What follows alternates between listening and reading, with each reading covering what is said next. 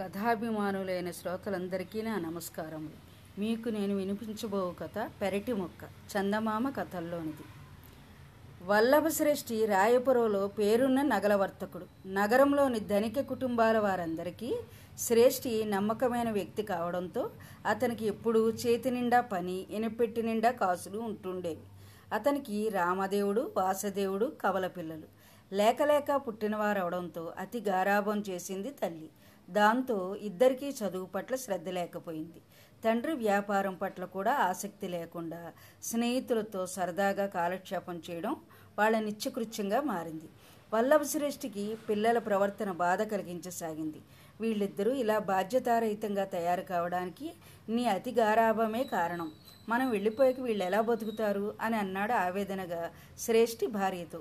4 తరాలు కూర్చుని తిన్నా తరగని ఆస్తి మనది. అల్లారు ముద్దుగా పెరిగిన పిల్లలు కష్టపడి పనిచేసి సంపాదించవలసిన అవసరం ఏముంది అని ఎదురు ప్రశ్న వేసింది ఆయన భార్య. ఇక ఆమెతో మాట్లాడి లాభం లేదనుకున్న శ్రేష్ఠి అంతటితో ఆ విషయాన్ని వదిలిపెట్టాడు.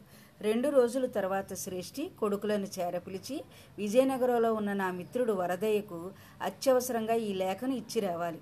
ఆ పని చాలా గోప్యంగా జరగాలి. అందుకే మీ ఇద్దరిని పంపాలనుకుంటున్నాను. ఈ లేఖను తీసుకువెళ్ళి ఆయన చేతికి ఇవ్వండి. విజయనగరం అద్భుతమైన చారిత్రక నగరం. అక్కడ వింతలన్నీ చూసి నెమ్మదిగా తిరిగిరండి అన్నాడు.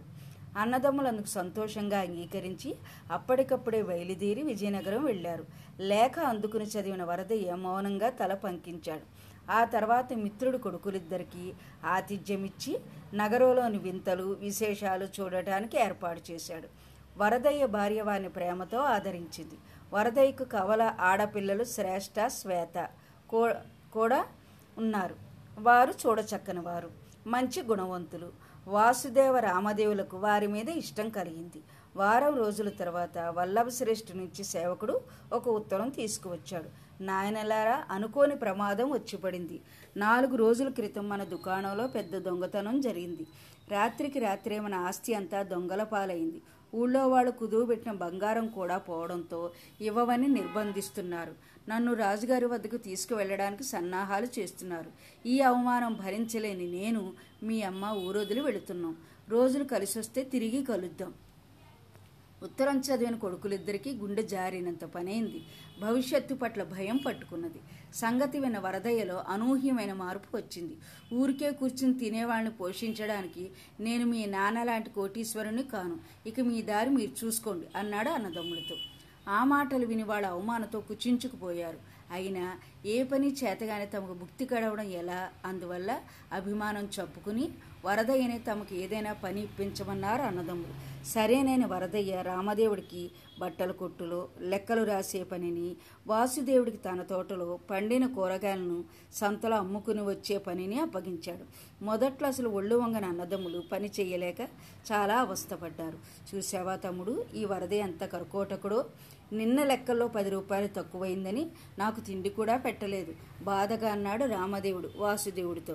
అవునన్నయ్య, గంపల కొద్దీ కూరగాయలు మోసుకు పొమ్మంటాడే తప్ప ఒక్క బండి కూడా కట్టించడు. రోజు 4 కోసుల దూరం బరువులు మోస్తూ వెళ్ళి వస్తున్నా జాలి లేదు అని తన గోడు చెప్పుకున్నాడు వాసుదేవుడు. పోనీలే, నాన్నగారు అన్నట్టు కష్టపడ్డవాడికి ఎప్పుడూ ఫలితం దక్కకుండా పోదు, మనకు మంచి రోజులు వస్తాయి అని తమ్మును ఊరడించాడు రామదేవుడు. రోజులు గడుస్తున్న కొద్దీ అన్నదమ్ములిద్దరికీ పని మీద శ్రద్ధ కలగసాగింది. వ్యాపారంలోని మెలకులు అర్థం కాసాగాయి. వరదయ్య కూతుళ్ళు శ్రేష్ట రామదేవుణ్ణి, శ్వేత వాసుదేవుని అభిమానంగా చూసుకోసాగారు. వరదయ్య నెల జీతం కింద కొంత సొమ్ము ఇవ్వడంతో దానిని జాగ్రత్తగా దాచుకున్నారు అన్నదమ్ములు. 6 నెలల తర్వాత వల్లభ శ్రేష్ఠి భార్యతో కలిసి విజయనగరం వచ్చాడు. తల్లిదండ్రులను చూసిన అన్నదమ్ములిద్దరూ కన్నీటి పర్యంతం అయ్యారు. ప్రయోజకులైన కొడుకులను చూసి తండ్రి కూడా సంతోషించాడు. మిత్రమా, పోయిన సొమ్ము దొరికింది. కష్టార్జితం ఎక్కడికి పోదని అర్థమైంది. ఇక మా ఊరెళతాం. నీకు వేనవేల కృతజ్ఞతలు అన్నాడు శ్రేష్ఠి వరదయ్యతో నర్మగర్భంగా. మీ కొడుకులతో పాటు కోడళ్ళను కూడా తీసుకువెళ్ళు మిత్రమా. నా కూతుళ్లకు ప్రయోజకులైన భర్తలు దొరికారు అన్నాడు వరదయ్య నవ్వుతూ. శ్రేష్ఠి అందుకు సంతోషంగా అంగీకరించాడు. పెళ్లి జరిగిన మరునాడు నా బట్టల వ్యాపారం కన్నా నీ బంగారు వ్యాపారం విలువైనది కదా. నాకన్నా నువ్వే మంచి వ్యాపారవేత్తవి. నువ్వే నీ కొడుకులను దారిలో పెట్టవచ్చు కదా. దొంగతనం జరిగిందన్న నెపం మీద నా దగ్గర పనివాళ్ళని చేసావెందుకు అని అడిగాడు వరదయ్య వియ్యంకుడిని రహస్యంగా. పెరటి మొక్క వైద్యానికి పనికిరాదంటారు కదా. నా దగ్గర ఉన్నంత వరకు నా బిడ్డలు కష్టించే తత్వం రాదని అర్థమైంది.